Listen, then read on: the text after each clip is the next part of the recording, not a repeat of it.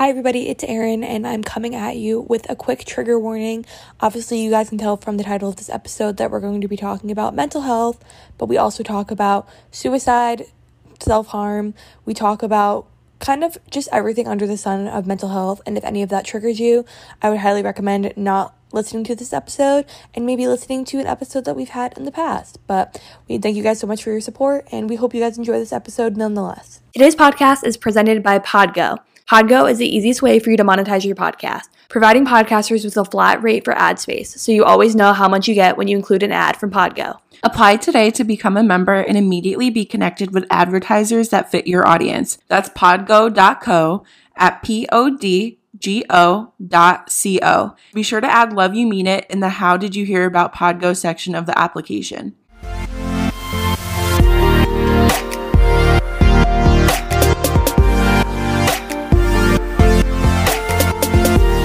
Hi, everybody, it's Erin. And Meg. And welcome back to this week's episode of the Love You Mean It podcast. This week we're talking about all things mental health. Erin and I both have experience with mental health, unfortunately. um, so we're going to be talking about our experiences, like how we got help, all that good stuff. And then we're also going to be talking about the pandemic and how it's affected everyone's mental health. And we're going to give you guys some strategies to help cope with it because it's a fucked up time. Yeah, uh, we've been kind of like teasing this episode topic for a really long time, but we're finally here bringing it for you guys. I'm excited to talk about how like COVID has affected all of this because it has definitely had an effect. This has just like affected every single person, like negatively. Well, I mean, like even people that didn't have mental health issues before all of this now do. Yeah. Because of everything. Yeah, so but we're gonna talk about that later. So Yeah.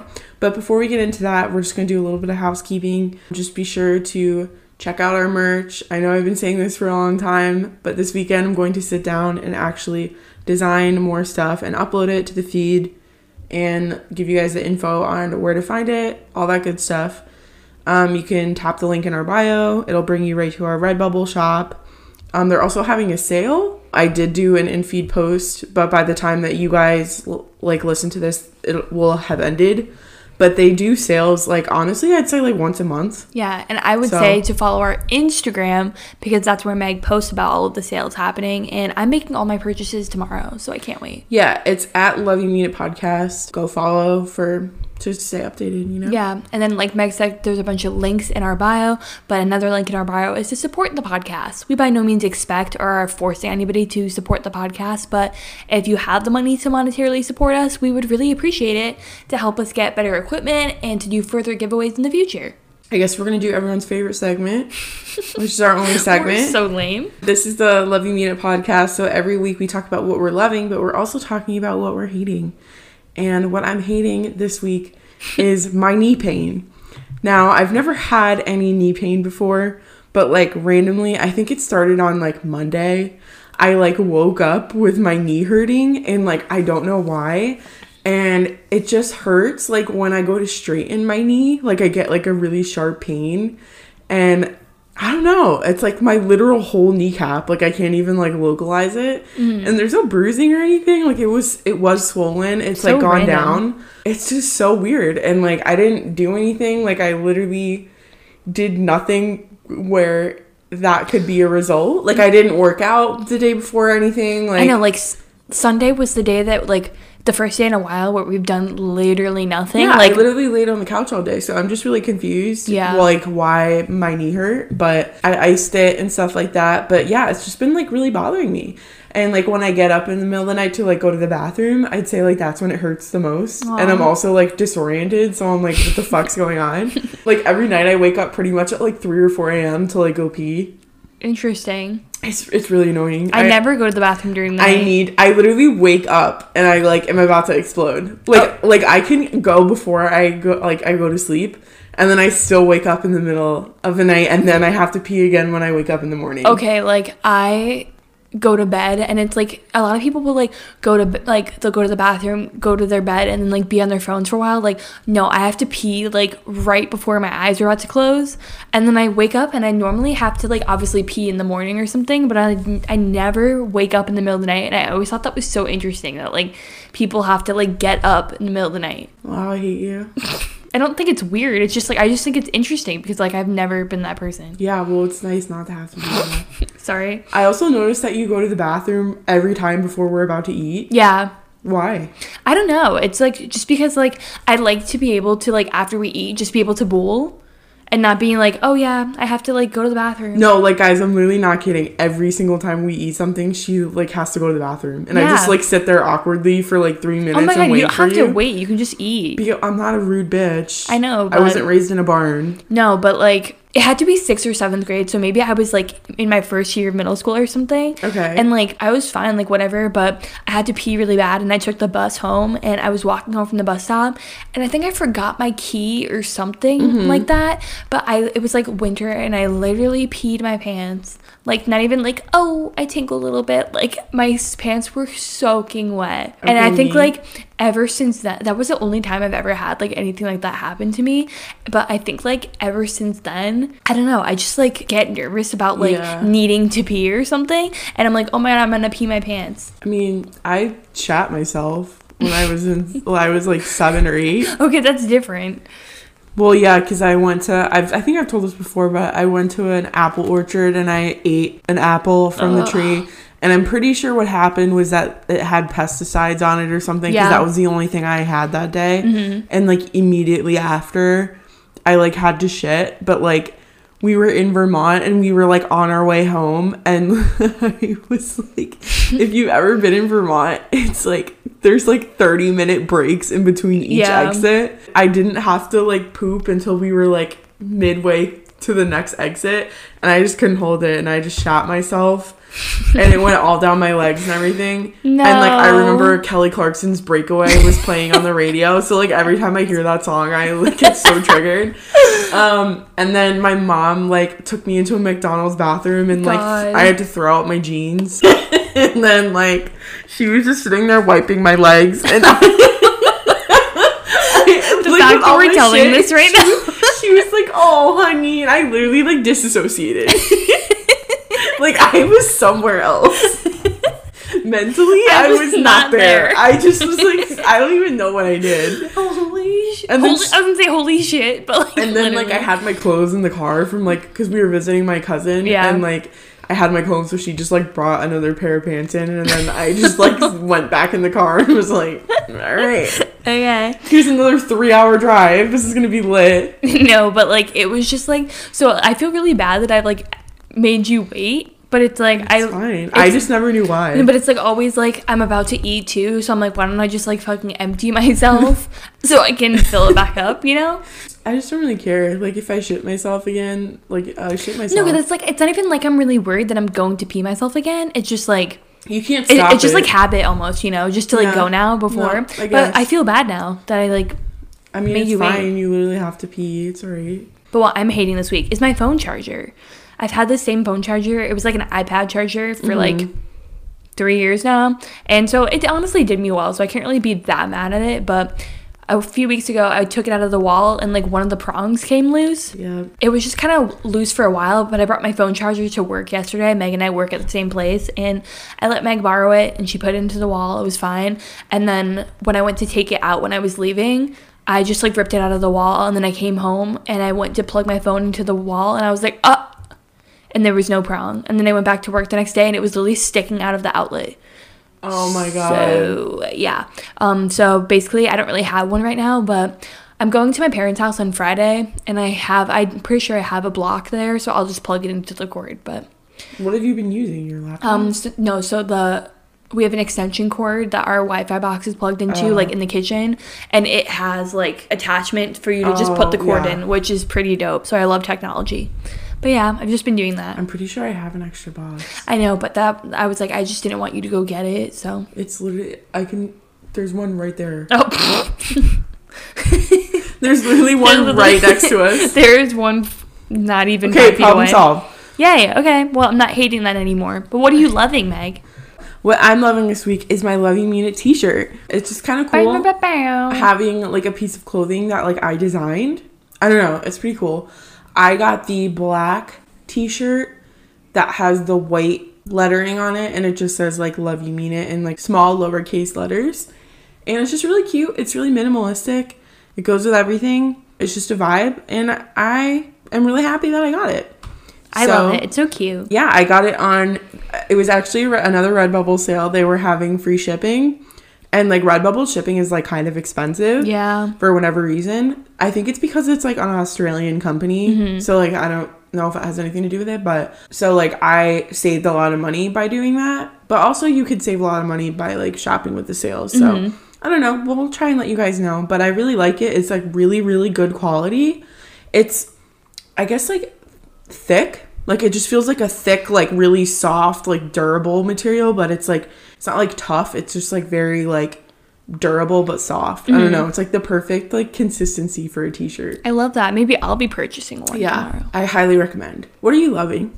I'm loving kind of something stupid. My AirPods. Um, I'm surprised that we haven't said this so far, but I was like, we keep like a running list of everything that we've said that we're loving, and I'm just really loving my AirPods. I got them for my birthday.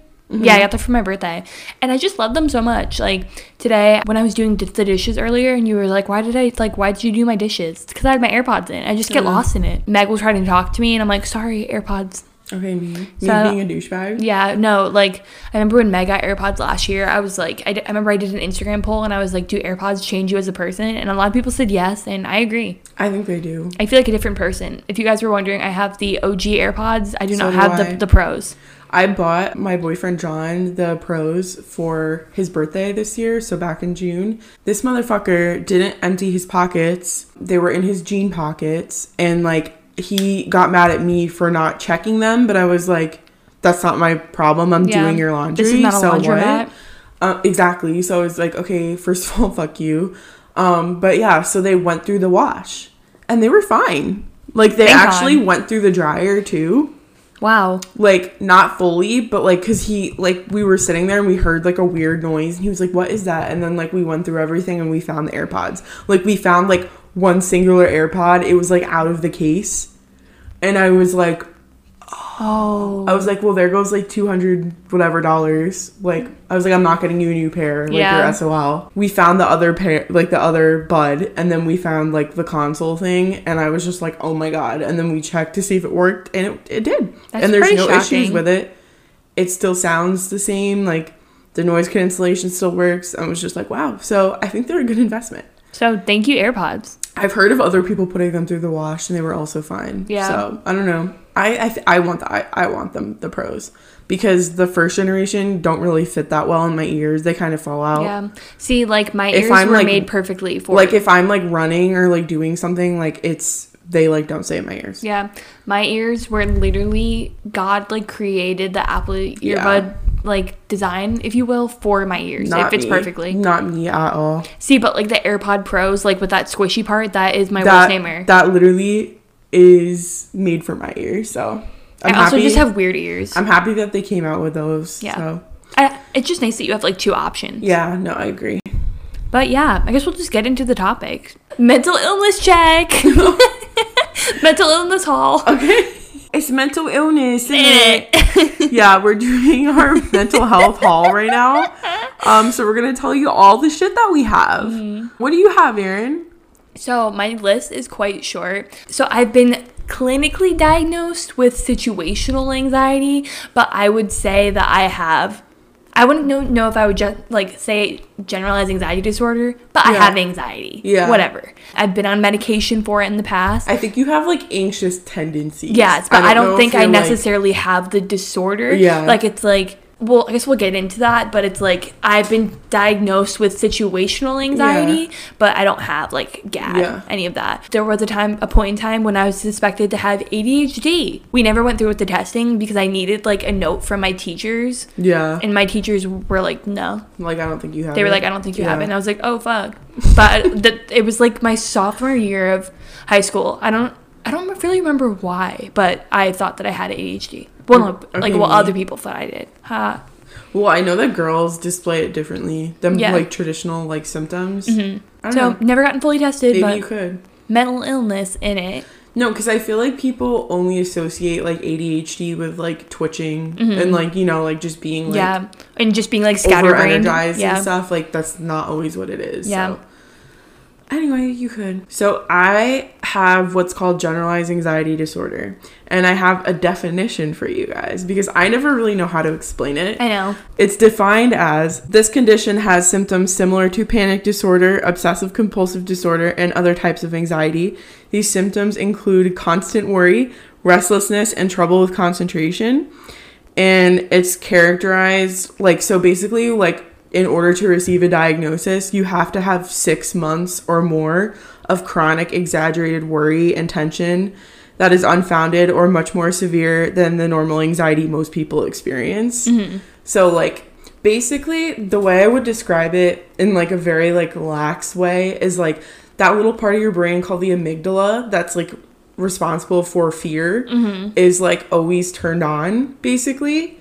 And so like I have trouble like I guess deciphering like when I should be nervous.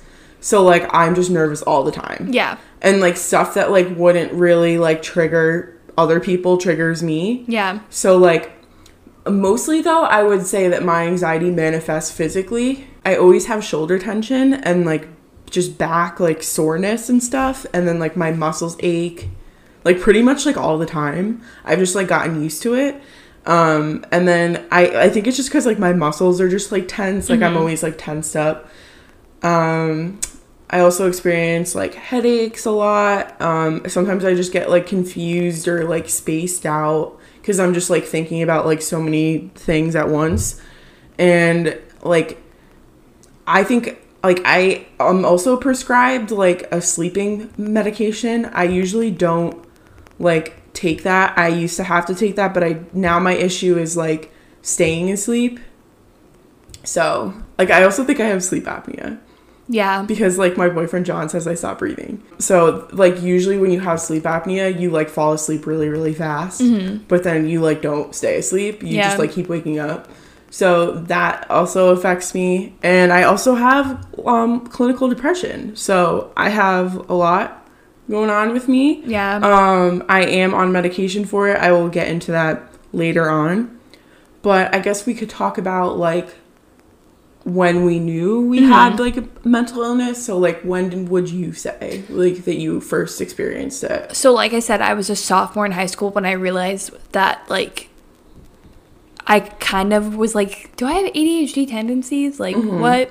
But I was always kind of on the lookout for an- anxious tendencies in myself because my dad is. I don't think he's ever been diagnosed with depression, but he has generalized anxiety disorder and he is on medication still to this day. He has been for decades. Mm-hmm. And so I was kind of like on the lookout for that.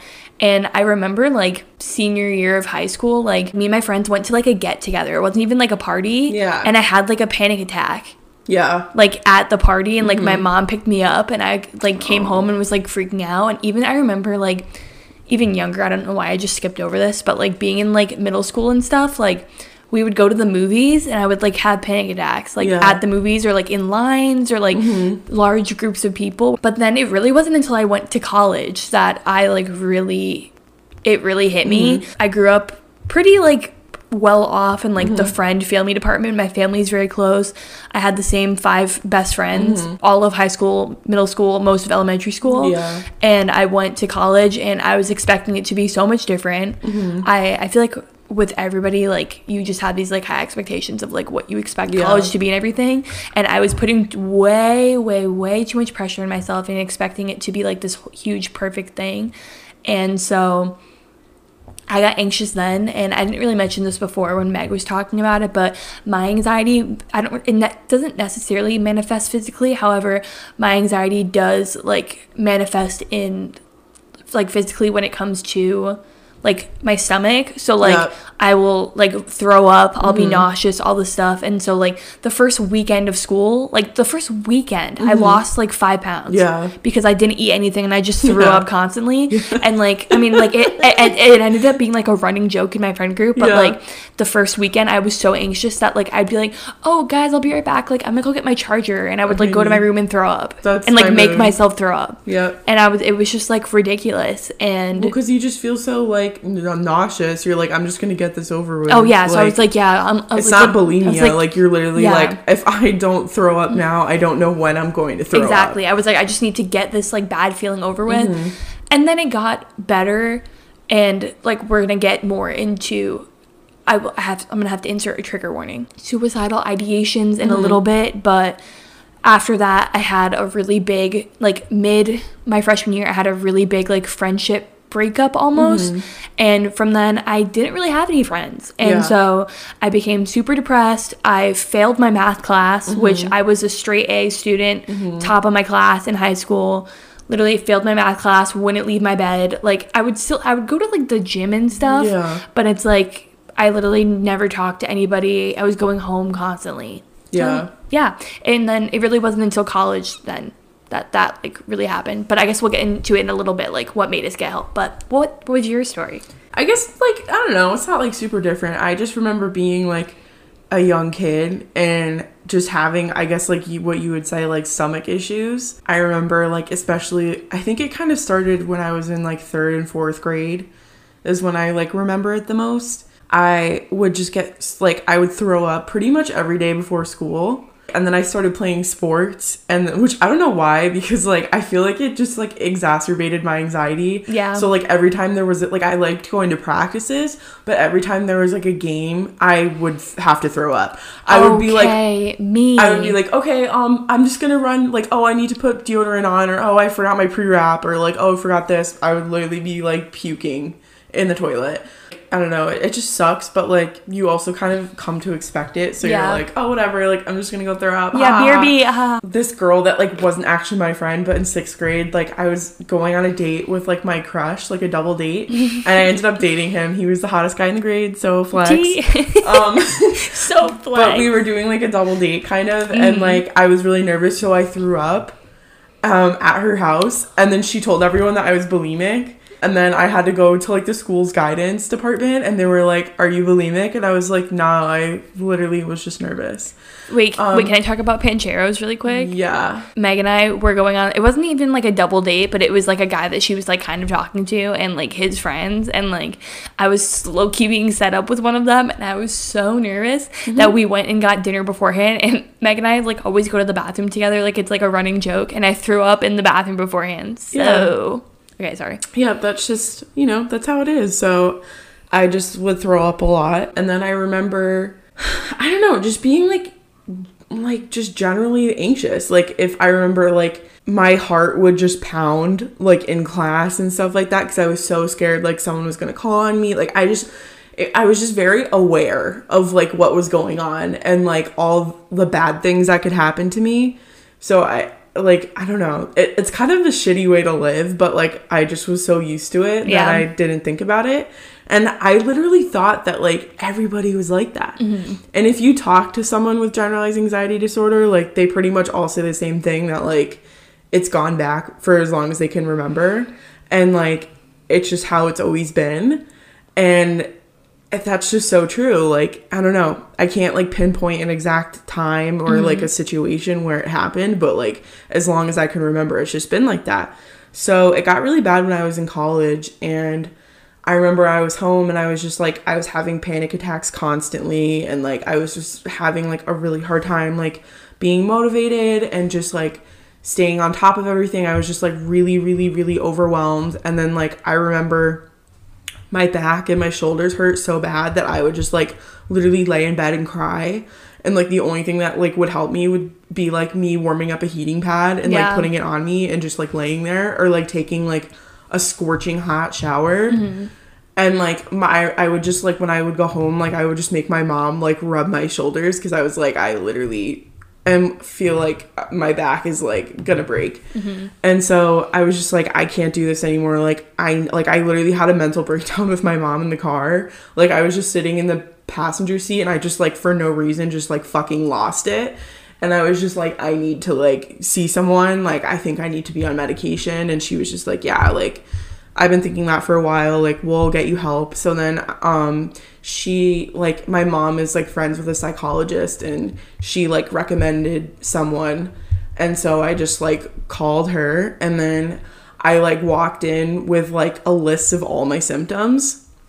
I recommend you do that. So like if you do choose to like seek help with a therapist, whether it's a psychiatrist or a psychologist, I think you should write down all your symptoms and for how long you've been experiencing them. Because they're going to ask you. Yeah, because they can't diagnose you with anything unless it's been a specific amount of time. Yeah. Like the manual that they use, it's called the the Diagnostic Statistical Manual. It's the DSM for short.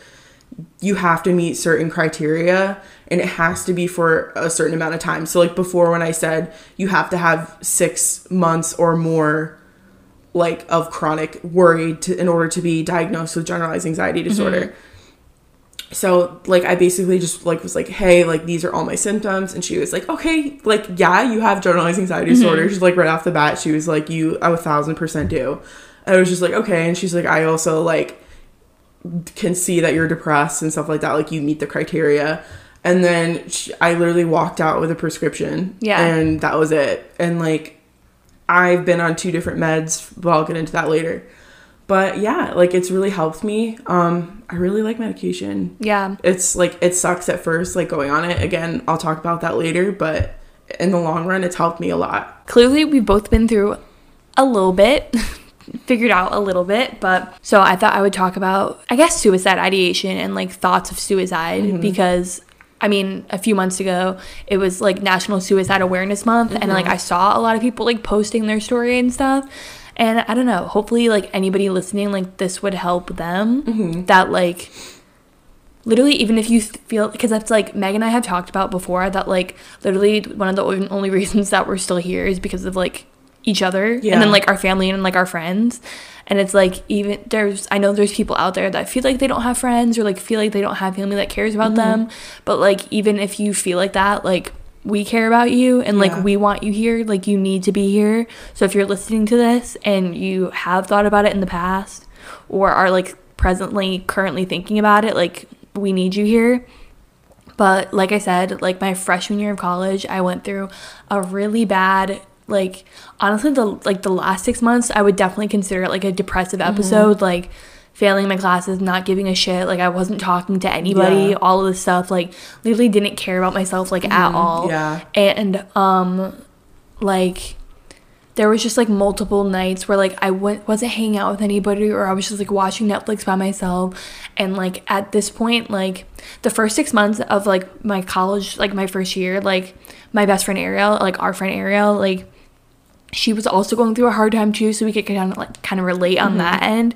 But the second 6 months she had moved to Boston mm-hmm. to go to like the school with her ex-boyfriend her current boyfriend at the time like went and like all of literally all of my friends from high school w- went to school in Boston. Mm-hmm. And like I was in like Rhode Island by myself. Yeah. I had just had a really bad friendship breakup all of this stuff and I was like seriously considering like taking my own life Yeah. which is sad to think about and like mm-hmm. I've never even told this but I like literally wrote a note yeah. I've like never even said that to anybody, and here I am saying it to like hun- Yeah. possibly hundreds of people. But like I literally wrote like a note out, Yeah. and I was like, okay, I'm gonna write like a detailed note to like every single person who like mm-hmm. means a lot to me, and like I remember I ended up like obviously crumpling it because I was like literally, what? How would I even do it? I was Yeah. like, I was like, I have a roommate who is like a friend of mine. Like Yeah. how like what?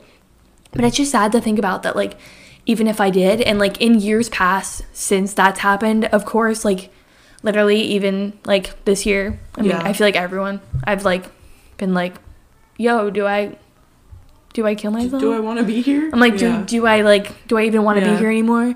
But like I don't know, you just got to remind yourself that like that's not the answer and I can't even even like last night we watched like the Gloria Vanderbilt documentary Mm-hmm. and like she talked about like watching her son like his like her son killed himself in front of her Mm-hmm. and like watching her like relive that I can't even imagine like doing that to like my family or like doing that to like you or something Mm-hmm. and like it's just really sad to even think that like if I had killed myself like I never even would have met you Yeah. No, I know. It's it's I don't know, there's always reasons to stay even if it doesn't seem like there are. Our DMs are always open if you guys are like going through that because I know when you're in that like irrational spiral. Mm-hmm. You're like literally nothing can make it feel better. A lot of the times you just need to like blurt it out or like tell someone. Yeah. Like we're always here for you guys. Yeah, and just like there's literally always like resources. There's always like the hot the suicide hotline is 100% anonymous. It's 24 hours, 7 days a week. Like there there's just so many resources to help you stay and it's just a short-term solution like to your problem Yeah. and like I don't know, like something that like when I was experiencing suicidal ideation, like I still do sometimes, but like I don't actually like have a plan Yeah. th- or anything. like I, I remember telling my therapist too like in my freshman year of college i was like i was like i've thought about it i'm gonna be honest but i was like i know that i would never actually do it Mm-hmm. Yeah, i'm like- just t- letting you know that like i've thought about yeah, it like I think that's almost like to an extent normal. Yeah. Cuz like in my psychology classes like um my professors have talked about like how it's normal like if you if you're looking at a train and you're like oh like what if I walked in front of that Yeah. train like she's like that's like my professor was like that's normal like Yeah. people do that all the time but it's like when you actually spend like prolonged periods like thinking about it Or, like, make it's, it's a common occurrence. Like every time you do something you're like oh i i like want to kill myself. Or Yeah. like if you're saying it or like just showing like self-harm behaviors and stuff like that like that's when it becomes an issue. So i think if it's like a one-off experience like oh like haha like what if i like walked in front of a bus Mm-hmm. or something? Like that's like not i think like anything to worry about but like i said if it's like prolonged. But yeah like I especially this year I've thought about it. Mm-hmm. Like I again, like I don't think I have the intent. Like Mm-hmm. I don't think I actually like would go through with it. Um like truly I don't. Like I don't even Erin and I have had this conversation where we're like how would we even do it? yeah Like I don't know. And like I just could not do that to my friends or family, but it's i it's would literally kill you yeah, no. me bringing you back to life and then killing and you just to kill you like it's just like literally i just feel so bad for people that don't have close friends Mm-hmm. or family and like feel like this because it's like i literally live with someone who like means so much to me Mm-hmm. that it's like i would rather die than like do that to you Yeah. and even especially because we've both been so depressed slash Mm-hmm. anxious in the past thinking about like just knowing how what that would do to somebody Like the I- guilt that yeah, they would feel I- and all I- that stuff. kind of a stupid example, but I think about when Tati released that video about James Mm-hmm. and she was like, I know that this could like push him over the edge Mm-hmm. and like make him want to kill himself. And I'm like, you're to do that to someone knowing that they could Yeah. do that? Big Like, Aquarius vibes. She's an Aquarius. bye. No, I know, but I don't know. I like I think it's definitely something that a lot of people go through, but they don't necessarily talk about it. And like we're here to talk about it. Like we've both experienced it. Like sometimes like I remember like I would think about like when I was driving, I would think about like just driving my car off the road. And like I would think about that like a lot. Um I don't really think about that now, but like I did for like probably about like 6 months to a year. I would just think about it and like I don't know. I don't I don't think that's like I would necessarily like die, but Yeah.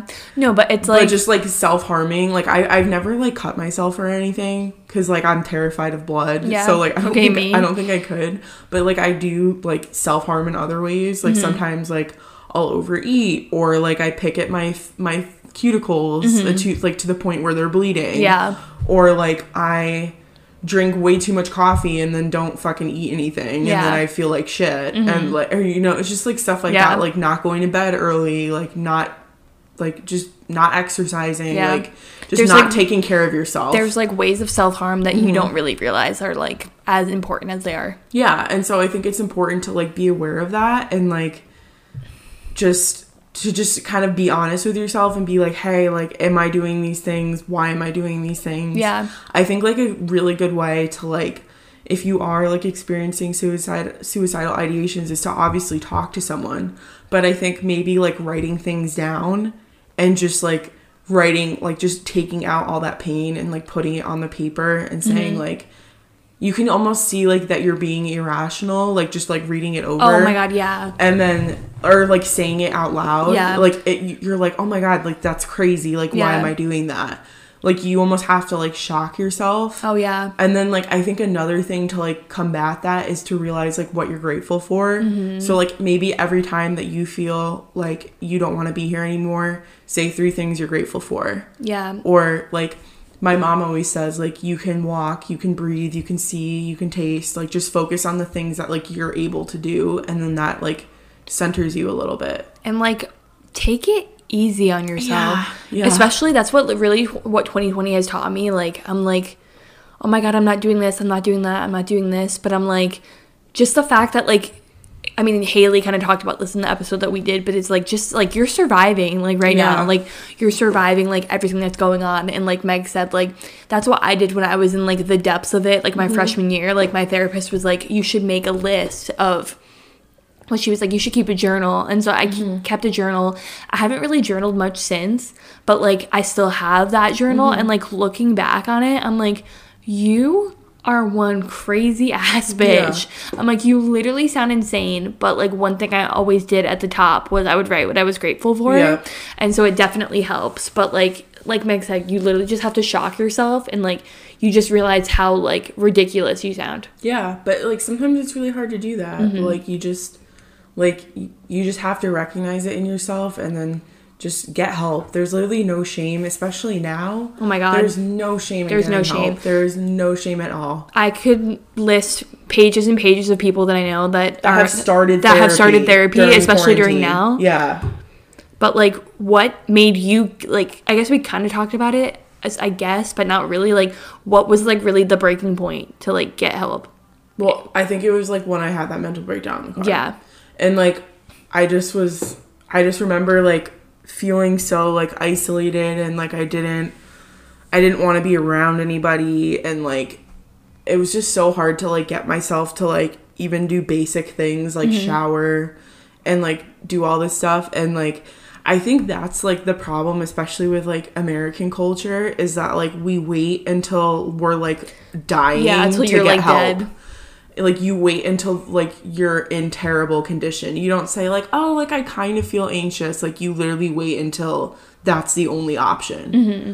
And so that's what I did. I was just like, I can't function. Like I think when it starts like interfering with your daily life and like how you function, you need to get help Yeah, like ideally before then but like if you if you like can't get out of bed and like you can't like go to work you can't go to school like you literally don't give a shit about anything or yourself you need to get help yeah. One thing that I am grateful for is that like kind of so like my breaking point was like of actually taking my mental health seriously was like when I wrote that suicide note and was like Yeah. I'm like I'm putting effort Mm-hmm. into thinking about not being on this planet anymore. Yeah. That's when I really need to take it seriously. I I did a podcast episode all about this. I can link it down below, but um basically like after my freshman year, I ended up taking off a semester for my mental health and I started seeing a therapist and then I got on medication and then I transferred to the school where Meg and I met. So that's exciting, but I don't know. I think it was like one thing I do like pride myself on is that like when like my freshman year started and I was like already like fucked up from it like mm-hmm. but the first week I start I started going to therapy. yeah And so like I do think that helped me, but I remember like I literally was having a mental fucking breakdown on campus and my therapist was on vacation. yeah So that but also that kind of reminded me too that like obviously as much as a therapist can help you, you can't depend on like anybody. Yeah But it's like you can't put all of your hope into like this one person like being able to fix you. They can't save you. They can help you. Yeah, they they're not, can't like, wizards. Yeah. like you have to want to help yourself, Mm-hmm.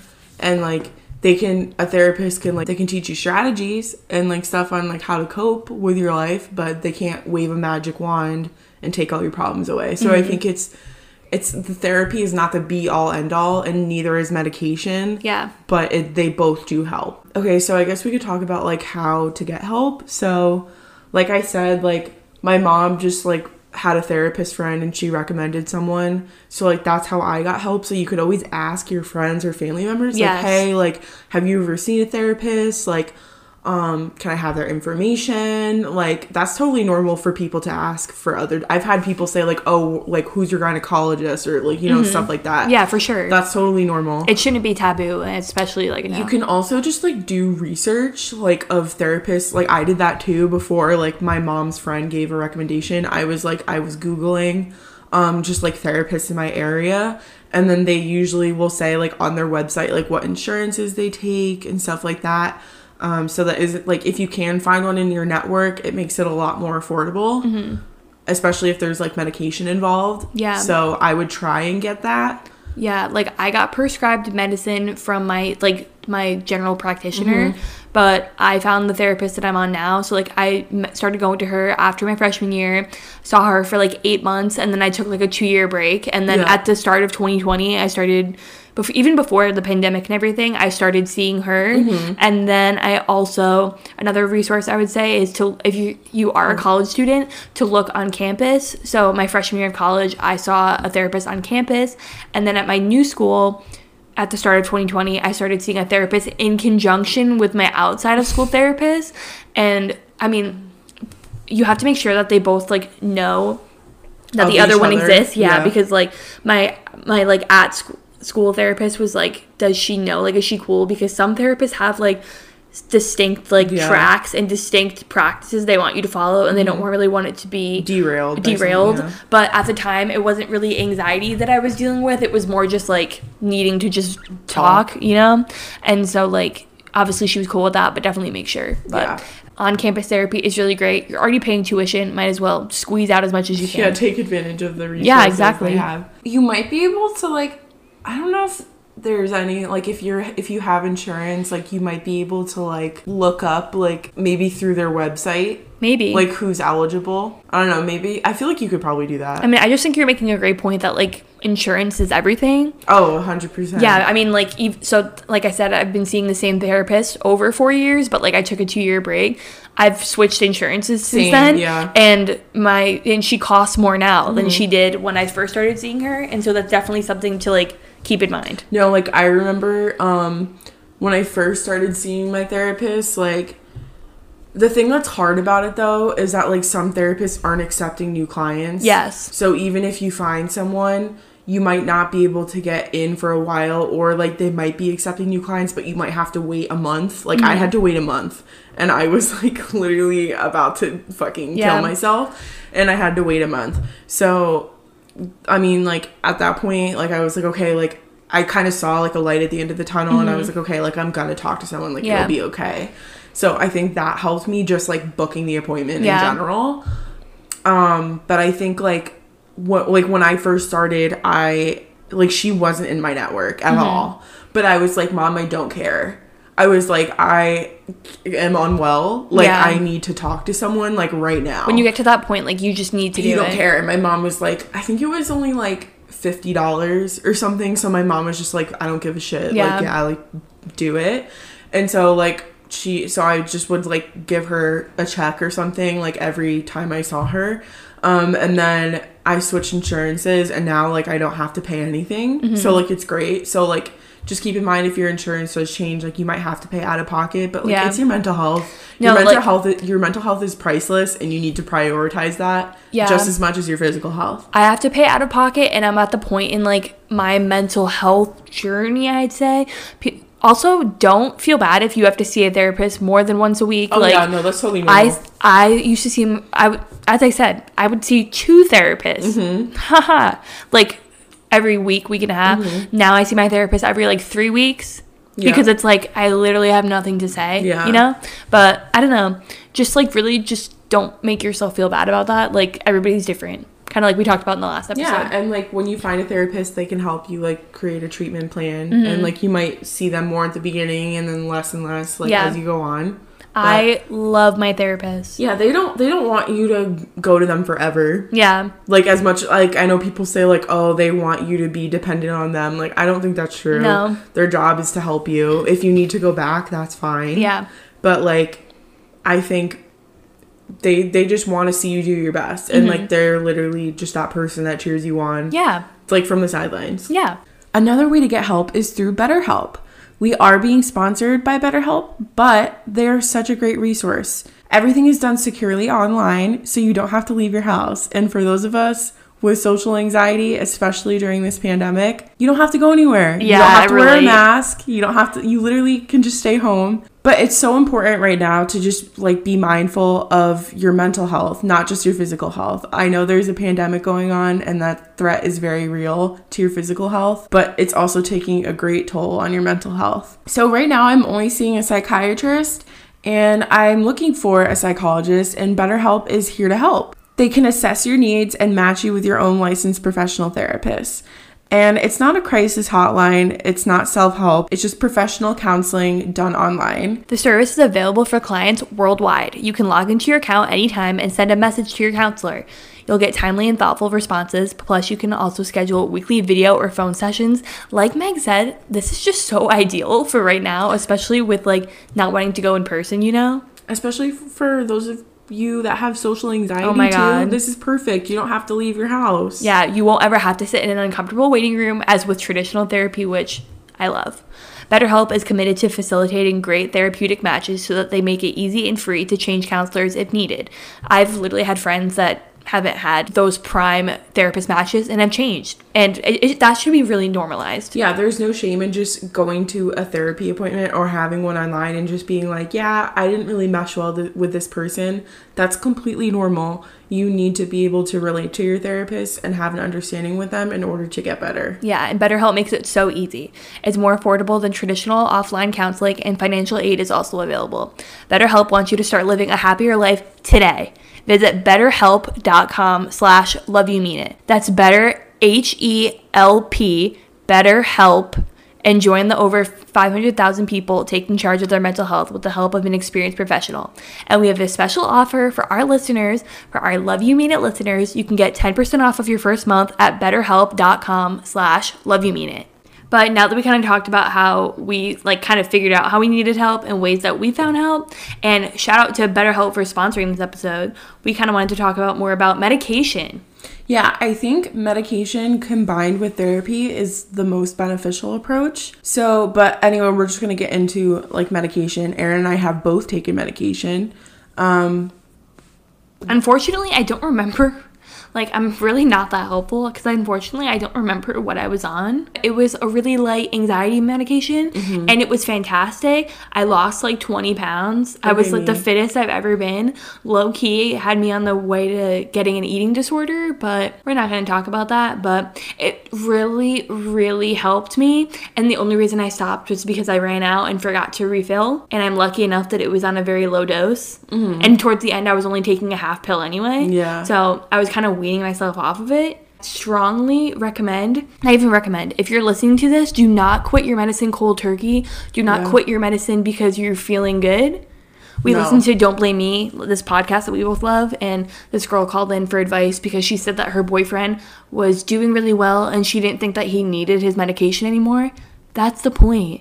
No, like I'm my mom has like a really close friend that she like she was on antidepressants and then she took herself off of it because she was feeling good and then she completely relapsed and was suicidal and couldn't get out of bed for a month. Yeah. So I think it's like you if you want to get off it, that's fine, but you need to do it with your doctor and you need to wean yourself off of it. There's a way to do it. Um but so the first drug that I took was Zoloft. That's just like an OG SSRI. If you don't know what that is, it's a selective serotonin reuptake inhibitor. It basically it messes with your brain chemistry and just gives you some more serotonin. Zoloft was okay for me. Like the first week or so of taking an SSRI, it's like kind of known that you just feel like shit. Like the way I would describe it was I just felt hungover. Like the first week, like I, I had horrible headaches. Like I just felt like I was like a literal crackhead. Like Yeah. there's no other way to describe it. I just felt like I was like coming like I almost had like a withdrawal or something. Like that's the way I would describe it. And then it, it just like got better. And then after a month, like you really start to see results. And I was on that for I think like two years. And then I was on the highest dose and I felt like it wasn't really working for me anymore, which sometimes happens.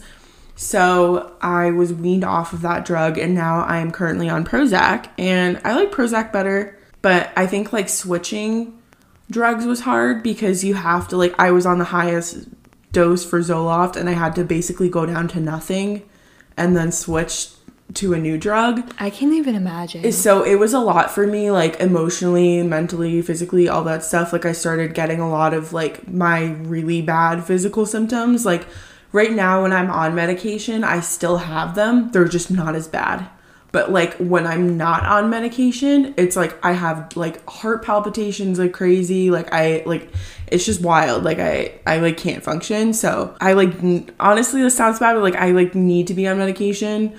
Um, I think like people with generalized anxiety disorder like pretty much have to be on medication for your whole life just because it is like a physical manifestation. It's like just your brain chemistry and like how your brain works. Mm-hmm. And like yes, you can get therapy and like you can try try and treat it with like cognitive behavioral therapy and just like finding better ways of coping and stuff, but at the end of the day, like it is your brain chemistry Yeah. and like how you're genetically wired. Yeah, like people say, people that say like it's not genetic. I'm like, I just think it's interesting that Oh, I have is. exactly what my father has. Yeah, no, it is. It yeah. is Shout out to. Jamie who missed it.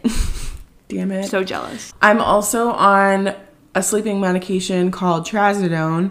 I only take that when needed. I haven't been taking it. I haven't taken it in a long time. It's not like habit forming or anything. And a lot of people go on that. Like if you have insomnia, that's typically like what they'll prescribe you. Didn't you used to have insomnia? I did used to have insomnia, but now my sleeping patterns have completely changed. Yeah. So like I wasn't able to fall asleep. Now I can't stay asleep. That can happen when you age too. What's worse? I think not being able to stay asleep. Yeah. Cause like when I would not be able to like go to sleep, like at least once I fell asleep, I was just asleep. Yeah. And I would wake up.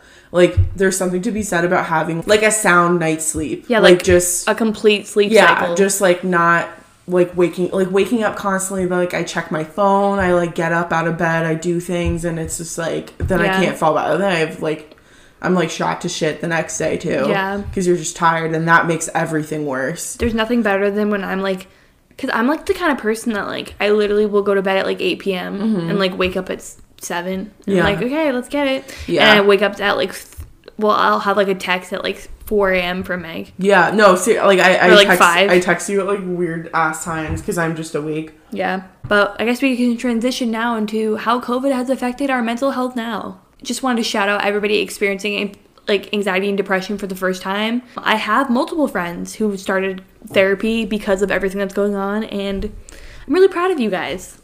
Yeah, just recognizing that you need help and then actually like going and getting help is a huge step.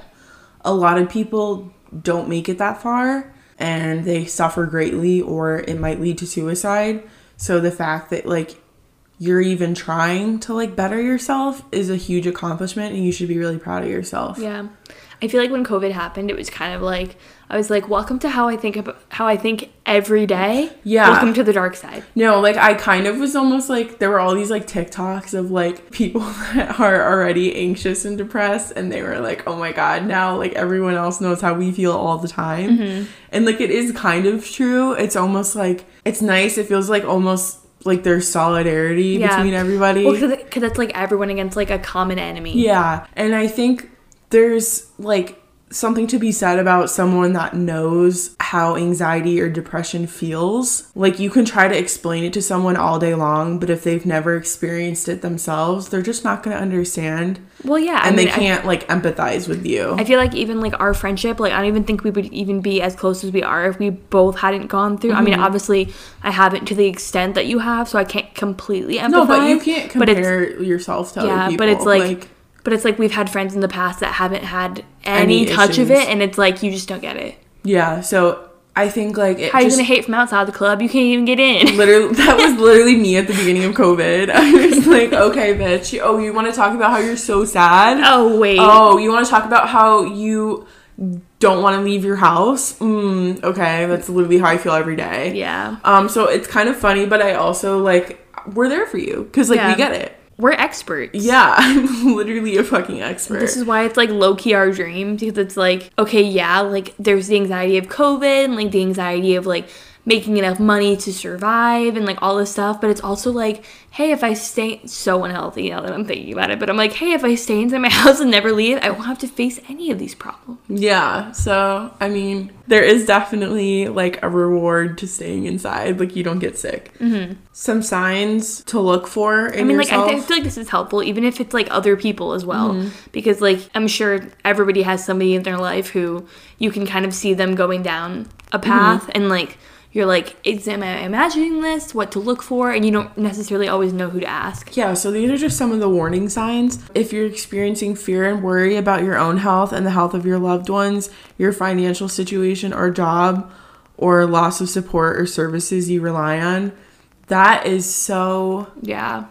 like just triggering and it can just induce so much anxiety. Mm-hmm. It sucks, but like that's just the reality that we're living right now. Like all these added stressors to just like everyday life. Mm-hmm. It's like almost weird if you're not experiencing anxiety Yeah. or depression. If you have any changes in sleep or eating patterns, I know a lot of people have said that they their sleep schedule was like completely whack. Oh, I know everybody, like the first month at least, of even of like the quarantine and everything, everyone was like, I've been sleeping like shit. And I think we're gonna go back to that too. Yeah. I think we're definitely gonna lock down again, which I think will be better this time Yeah, because we know what to expect. That's what I'm saying. It's like the first, the worst part about the first time was the unknown mm-hmm. because everyone was like, "Oh, it's gonna be two weeks," mm-hmm. and then they just kept pushing it and pushing it and pushing it. Mm-hmm. But now you just know, like, biggest piece of advice: one day at a time. Yeah. You literally cannot look any farther from today. Just think about what you have to do this one day and just go with it. And then like in regards to eating patterns, like people making banana bread, Oh my god. check up on the, the people making banana bread because they're probably not okay. Meg just snuck a glance at our brownie bananas. I'm Yeah. like, can we make some? I'm not okay. Checking on your banana bread. Checking on your friend. banana bread. If you see me posting banana bread on my story, mind your damn business. I did like last month. Yeah. Um also difficulty sleeping. That's huge. Like Meg. yes, you can see the changing, but if you're like having issues like falling asleep or staying asleep like me, like that's definitely a warning sign. And also concentration. This is huge. Like I remember especially like during the full-blown lockdown, like I would even have trouble like watching TV. Oh yeah. I was like, I literally like can't even follow the show right now. Mm-hmm. Like I would have to watch something that I had seen 85 times. Yeah. So that like I could just follow it and it wasn't like using brain power. What did I watch? I think I watched How I Met Your Mother Yeah. when it first started because I was like, I need something light. I mean, obviously Tiger King, but Oh like God, that yeah. was that I could concentrate on because that was just so fucking weird. so funny. But like, yeah, I think watching like a comfort show or like your favorite like shows or movies definitely helps. Another sign to look out for is worsening of chronic health problems. So if you're seeing a change in like any physical problems you have, that can also be like a symptom of your anxiety. Your anxiety just makes everything worse. For example, for me, I it's not very bad, but I have eczema. Mm-hmm. You got eczema? yeah, eczema. Yes, and it's um, a lot of times it's related to stress. With with like ninety five percent of people, it's like related to stress, and so stuff like that. Worsening of chronic conditions. definitely like i i've never gone to like a gastroenterologist but i 1000% have gerd Yeah. which is like the gastro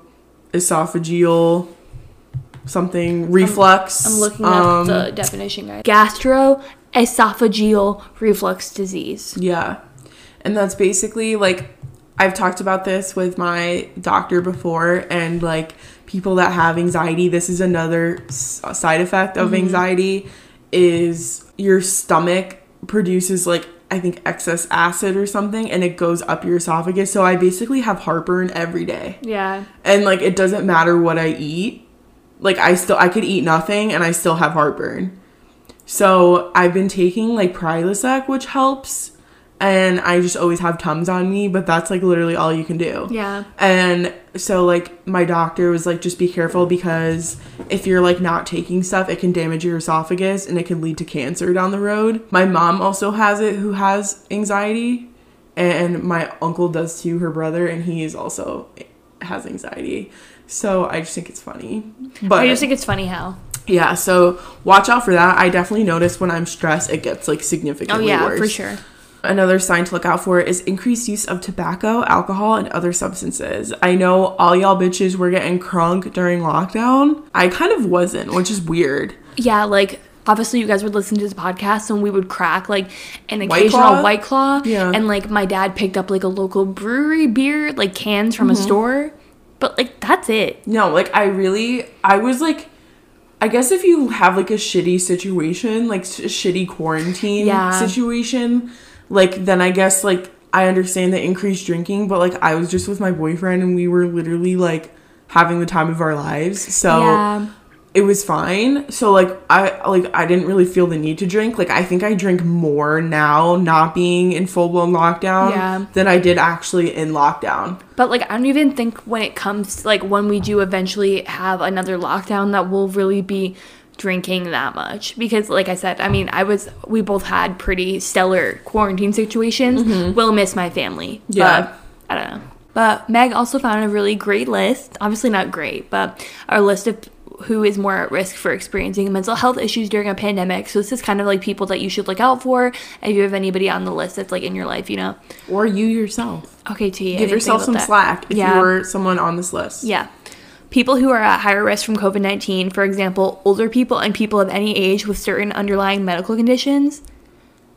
This is a big one. Meg and I talk about this constantly. My grandma, mm-hmm. she lives with my parents, a wonderful woman. She's doing great, but I do worry about her mm-hmm. because obviously, like, my mom's side of the family has no like mental health mm-hmm. issues related in like their family. Mm-hmm. However, that doesn't mean that something can't rise and a lot of people have been getting really sad and really depressed.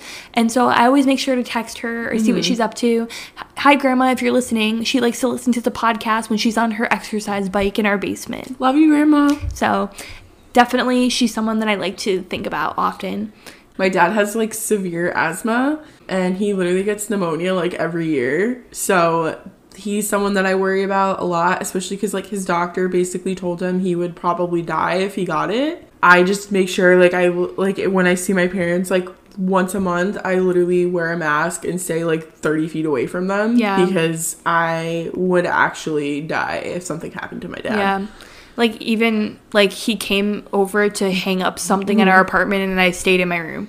Yeah, like I think We're, we're just very cautious. I think like this is always a fear that I've had personally is something happening to my parents. Yeah. Like them dying, especially. So I like have to text like my parents pretty much every day and just be like, hey, are you okay? no, I mean I, I think that's normal. because like I need to know because I my mind goes crazy and like if something I'm so close to them that if something happened I would literally like be a fucking basket case. Mm-hmm. So like I think this on top of that fear that I already have is like overwhelming. Mm-hmm. And like my mom right now is a, like she works in a school and they have more and more cases every day. I actually think they're going to be going remote next week. Mm-hmm. She's going to find out tomorrow, so I hope that they do. yeah. But she's nervous that she's going to give it to my dad. She already had like a scare. So it's it's just like it's so overwhelming and like to have to worry about your loved ones. It's just not It just adds so much stress to your life. Yeah, like I mean my grandma, she only goes to like the CVS drive-through. Mm-hmm. Yeah. And so like I don't know, it's just really difficult cuz it's like I have a mom who works from home, only goes to the Mm-hmm. grocery store and then a dad who like works outside. If you guys didn't know, he works at a golf course. Yeah. So he he does landscaping. Like yeah. he's not like at a restaurant or Yeah. something, you know, like I don't know. And so like it is really scary to have to go through all of this on top of already having like as Meg said earlier, generalized anxiety disorder. Yeah. So I don't know. It's important to just note that like I don't know, check on your friends that have family members at risk as well too. Yeah, it's really important. And just like like anyone that you like maybe if you have like aunts or uncles that are like older and like just really anyone in your life that's like over the age of 50 maybe reach out see if they need anything Yeah. see if they need groceries or something Yeah. I'm sure We're- they would really appreciate it Yeah, we're dropping off food to my grandma, yeah saying hello. yeah So I don't know, just like doing something that's safe, Mm-hmm. but is also like in safe and respectful, but is also like giving them some sort of human contact. My grandma, who only sees my parents, Yeah. I'm like, it'll be nice to just be able to like see her. yeah Obviously, from afar but- obviously from at least ten feet away. Yeah. But someone else on the list are children and teens. I think it's hard to explain for them at least like what's going on right now mm-hmm. and like the fact that like they have to wear masks and like they couldn't go trick-or-treating Yeah. and like all this stuff it's like i, I can't even imagine I mean, I remember when Halloween was canceled because of Sandy. Yeah, like, I remember Hurricane. Sandy, and I was like, what the hell? i was like what But like even teenagers too, like they're in school right mm-hmm. now. Some of them, like I know my school, like my hometown school, it's either going they got rid of the hybrid.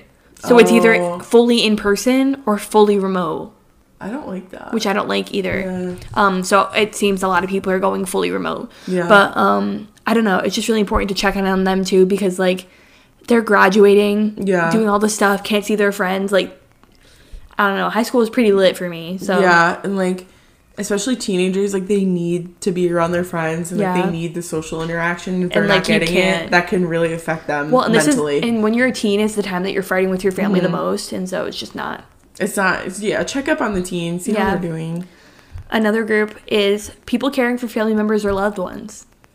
Very yeah important like well. if you're at home with someone that may maybe already has like a health condition Mm-hmm. or maybe they do contract covid and you have to take care of them that's just like that's a lot of Yeah. pressure and stress added. it's stressful to like worry that like whether or not you have it. yeah it's a lot to carry Meg and I literally talk about this all the time. this is like bleak what we're gonna do, like if one of us gets it. Another group is essential workers who work in the food industry. Hey, how y'all doing we are not essential, but Yeah. people try and treat us like we are.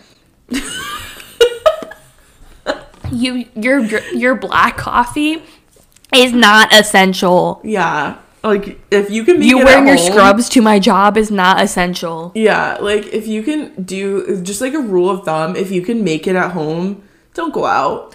If you have to wear an N95 to come into my my coffee shop that I work at, just don't. Yeah, you don't need to. Period. Next. Next one is people who have existing mental health conditions.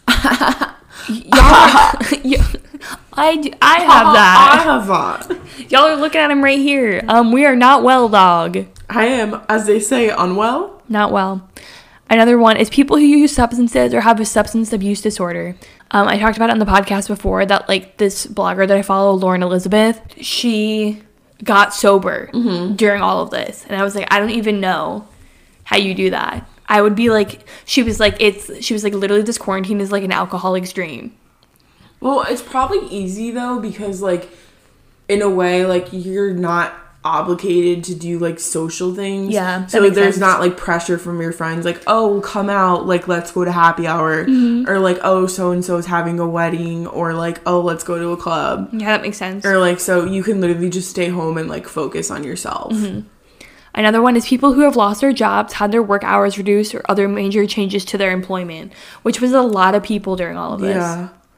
So I think like that can be like a big source of depression, like especially like if you do lose your job, which I'm sure many people are going to the next couple weeks Yeah. slash months. You just feel like kind of worthless, Mm-hmm. and like you don't really have. There's not really any productivity going on. You don't have like a routine. It's hard. And there's You- nothing to really even work towards because there's no jobs. Yeah, so it's it's just it's it's tough and there's really nothing you can do. Um yeah, I don't even know what like what not- advice to give for that. Just like do whatever you want, do whatever makes you feel better. Yeah. Another group is people who have disabilities or developmental delay. People who are socially isolated from others, including people who live alone and people in rural or frontier areas. Yeah. How the hell do people live alone during this? I don't know. Or like not live near anybody. Anybody like I couldn't do that normally, let alone in a pandemic. I know. people in some racial and ethnic minority groups, it's been proven that black and people of color are affected differently from COVID. yeah, they have higher rates of like community spread and stuff. So Mm-hmm. that's just something to be mindful of. People who do not have access to information in their primary language. This is true. Obviously, not every single person in the US speaks perfect English, Yeah. and that's something to be mindful of. Yeah, and things get lost in translation. So if you can try and share things like on I- your social media that might have like either like if it's a video, like closed captioning. I love when that people Or- have been recently sharing a lot of um, like infographics with it in English and then in Spanish. In Spanish, yeah, I I, think that. that's really important. and people experiencing homelessness. That was a huge problem during this, like, um, because landlords were just kicking tenants out for not being able to pay their rent during a pandemic and an economic crisis, which is fucking bullshit. Yeah. But here we are. That's America, and we live in a capitalist country. So, yep, that's it. That that's that's the tweet. It just it makes me sad. It's shitty, but if you can, if you're in a position to donate, maybe like donate to your local food bank or like you know you can give food to a like a food shelter. Yeah, like, a really- food bank or something. And then like it's getting colder now if you're in like the northeast, kind of like everywhere I guess it's mm-hmm. getting colder. So if you can maybe try and like donate jackets or anything like that. I think that could be really helpful just for people that are going through a really tough time right now. Mm-hmm. Literally, if you looked in like my Google search history, like this, this is from the CDC, right? Mm-hmm. This was like my number one search thing was like how to cope with stress during COVID. Yeah. Like, and this is what I was looking at. So The final segment we have for this episode is how to cope with stress from COVID. So I think the one of the most important things you can do is know what to do if you are sick or you suspect that you might have COVID. Maybe like bookmark on your phone or like just something. Find like a local place that has testing. It could be a CVS, it could be a hospital, it could literally be anything. Just find a place where they do tests and so you there's no confusion. You just you go right there you make an appointment and you go. That makes a huge difference. Also there's like a lot of hospitals that have hotlines. I called the yale new haven hotline they were great they were so helpful they set up an appointment for me to get tested it, I had a great experience. Highly recommend. I'm sure literally every hospital in America has the same thing. So just know know your resources. Figure them out beforehand because when you're sick and you don't feel good, you're just really scared. And the last thing you want to do is be panicking, trying to find information. If you already know it, it takes the guesswork away, and it just helps so much. well, and that's one of the worst parts about anxiety too is like not knowing things. So, especially because like none of us have ever lived through a pandemic, so like we don't know how to do this. We don't know how to get tested and stuff. We've no one's ever lived through this, so like I don't know. You have to figure it out, and I think figuring out before it the bad thing actually happens helps a lot. So like it's kind of the same reasoning with like fire drills. Like you practice in case there is a fire, Yeah. so that when there is one, you know what to do. That was a good analogy. Okay, also like you could figure out maybe like support services. So like whether that be counseling or therapy, whether it's like, you know, domestic abuse hotline, like anything like that, we're going to be sharing a list of all these numbers that you can call, like just hotlines so that you have all the resources available to you. Just try and find that stuff ahead of time. If you want, you can save our post. It'll be up on Monday. I'll post it like in a carousel so that you guys can see it or maybe like share it with someone else you mm-hmm. know just spread spread the resources. I think that's the most important thing that we can do right now to help ourselves and others. Take care of your emotional health. Doing that will just help you think clearly and react to ur- the urgent needs to protect yourself and your family. Like we said before like if you're in panic mode like if you or someone that you love is sick just have to figure this shit out ahead of time. I promise you like it'll help so much. And just like being aware of your emotions and like dealing with them in a healthy way will just make the situation that much smoother. This is something that we both have done personally, taking breaks from watching, reading, or listening to news stories, Oh my god. including those on social media. Like taking a break from social media helps so much, especially I literally had and to news delete sources. Snapchat and Twitter Yeah. because I was like, I already know the corona is a thing. Well, I mean, now I've been reading the news more, but especially when the like the virus first started Yeah. and everything, like I like, I don't know, like That's all we did was research it. that was all in like. I wasn't leaving my parents' house. Like I Mm-hmm. was just staying indoors. I was like, I don't need to keep reading up on this and all of this death and like literal sorrow when I'm just not doing anything. Yeah, and like it's just if you're personally struggling, like reading like and consuming all this negative stuff doesn't help you. I think it's important to know what's going on, but I don't think you necessarily need to know like minute by minute. I think if you really want to, you could check like maybe once a week mm-hmm. or like once every couple of days to see like what's going on in the world. Something that I also appreciate is that like I think on like social media networks and like websites you can filter out certain topics. Yeah. So like if you don't want to read about the coronavirus, like you can figure that out and like say that you don't want to hear about that or read about it and then it'll filter all that stuff out so you don't have to see it. Yeah, like I know even on YouTube, like um, I'm recommended it would be like coronavirus news, and I would mm-hmm. you can hit like not interested, mm-hmm. and like it would stop showing them. Yeah, so I think it's important to just like be aware of your triggers. Mm-hmm. Just take care of your body, take deep breaths, meditate, take a shower, do a face mask. I think taking care of yourself physically can also like make you want to take care of yourself mentally and emotionally. So I think just by doing little things for yourself, it'll become full circle. Mm-hmm. Try and eat healthy, but it's also okay if you don't. Yeah, So, it's, o- it's okay if you eat the banana bread. I think like eating healthy definitely does help. It like it makes you physically feel better. Mm. But like there's nothing wrong with like eating cake Yeah, if you want it. have like your cake and eat it too.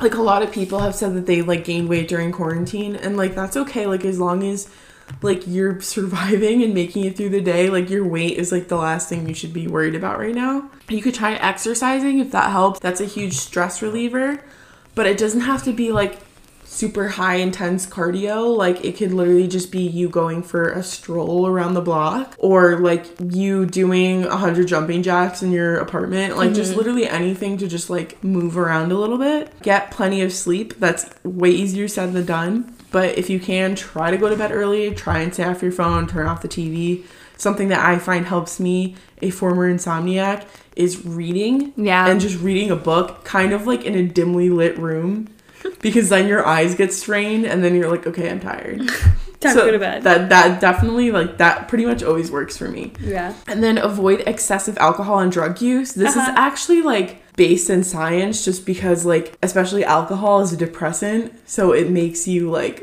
literally more depressed It really makes you sad. so like especially me like I'm not really supposed to drink on my medication like it's not like not allowed but it's also not like recommended. My doctor said that like I can have a couple drinks but I shouldn't get like blackout drunk because it, like the next day like especially I've noticed like if I get really drunk the next day I'm like so fucking depressed. Yeah. So like I think you that's just something that you should be mindful of. But like sometimes it's worth it. Yeah. Like I'm like, okay, whatever, I had fun For yesterday. good night. Yeah. But you know, maybe don't take that advice. Yeah. Um, because again, I am unwell. Make time to unwind and just try and do things that you like doing. If you like scrapbooking, fucking scrapbook if you like to knit, if you, if you like to I don't know, like watch serial killer documentaries, you go and do that. You just do whatever makes you happy because that's all we have right now. yeah. If that's making banana bread, then make the damn bread. yeah.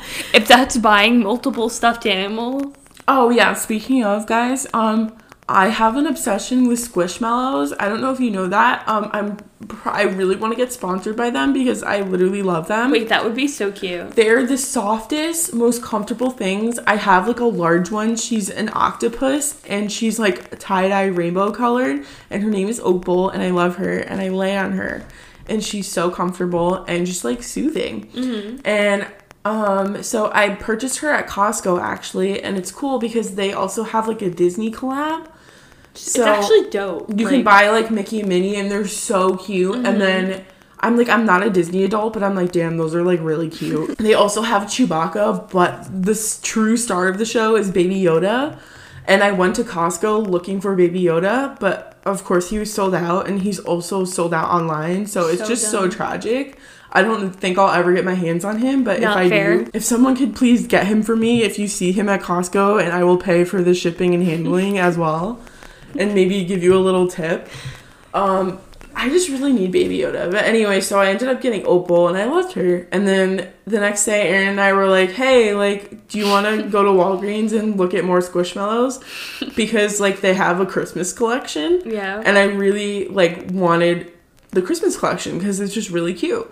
And so I ordered a Christmas tree on Amazon, and her name is Carol, and like, she's these are the names that they come with, guys. Like, yeah, not- like they're her, she's literally perfect in every way. She's coming tomorrow, and I can't wait to see her. I'm probably gonna post it. And so we went to Walgreens, and I picked up a reindeer. And she's really cute, and I like her a lot. And I'm also gonna be displaying her this holiday season. Displaying her. Um, so yeah, I'm just really excited. And Squishmallows, I feel like are a great present for anyone of any age. They're great to lay on. Um, there was a sale on them, so I actually got one for free, and I gave it to Erin. yeah, it's a it's like a pale pink, I guess, and blue cheetah leopard. Leopard is a leopard, and her name is Liv. Yeah. L I V. And she's just so cute, and I've I've been holding her this whole episode. yeah, um, they're like so like me rocking back and forth talking about my suicidal ideations. Like yeah, like guys, I'm literally in my 20s and I went to fucking multiple stores to get stuffed animals. I literally don't leave my house except to go to work in the grocery store, animals. but I had to get these stuffed animals for my mental health. If something makes you happy, you do it, okay? period. Um, period. Another thing to keep in mind is to connect with others. So just like talk to people, like Yeah. whether that's like your neighbor or your friend or your mom or like fucking anybody that will listen to you. Just say like, "Hey, having having a tough time right now." you could talk to your therapist on BetterHelp. You could talk to your journal. That you too. can talk to your pillow at night when you cry into it, uh, like I do. Me talking to my squishmallow. Yeah, you can talk to your squishmallow, to Baby Yoda. I would literally, I want to like buy Baby Yoda and then put him on like a fireplace altar and just have like a shrine to him. Yeah. because I just love him. But I really hope that you guys enjoyed this episode. Yeah, it's it, it's definitely a longer one, but I feel like it's just stuff that like we had to talk about, and I think there's a lot of great resources and like just I don't know maybe points that you didn't think of. Yeah, I feel like literally, I mean, we're coming up on the one year anniversary of Love You Mean It. Ah! We're getting a cake, and I'm so excited. I feel like every few weeks or so, we'd be like, oh, let's do a mental health episode. Oh, let's do a mental health episode. And I feel like in the past, like, few months, we've been giving out so much, like, mental health advice or, like, mm-hmm. talking to friends through their journey and stuff. And I was like, okay, we need to sit down and, like, actually record this episode because we have a lot to say. Yeah, and like if you guys want some good supplements to this episode, we did an episode with Lindsay Rem, who is actually Lindsay Rempolsky. You can find her on Instagram. She's a graphic designer and YouTuber. She also has generalized anxiety disorder. It was really exciting for me because I've never met someone that had it. It was such a cute So conversation. we, she was like, "Oh my god, I have that!" And, like we were just like ta- like reminiscing about our childhoods, and it was literally the exact same thing. Um, and so it was just really cool to talk to her about that. And then we also talked to a licensed therapist. Her name is Bryn Sicipio. Um, all her information is in the notes of that episode and on the Instagram post. You can find her Instagram. I can link both of them down below for you guys. Um, she had so much good insight of just like about when it's time to get therapy, how to find one, like just and like what your therapist wants for you and stuff like that, like what to expect out of therapy. Yeah. For- and it's from like a licensed therapist, so and we can just really tell like how much you guys really value this mental health information because Mm-hmm. the episode with Lindsay was our most listened to episode ever and the one with Bryn is our our fifth most listened Yeah. to. So I mean clearly you guys really have yeah. some shit going on too. And like we said, we're always here for you. Even if you feel like you have nobody in your corner, we do. Like like we're in your corner. yeah, and we love you and we mean it. Love you mean it. See you Monday. Bye.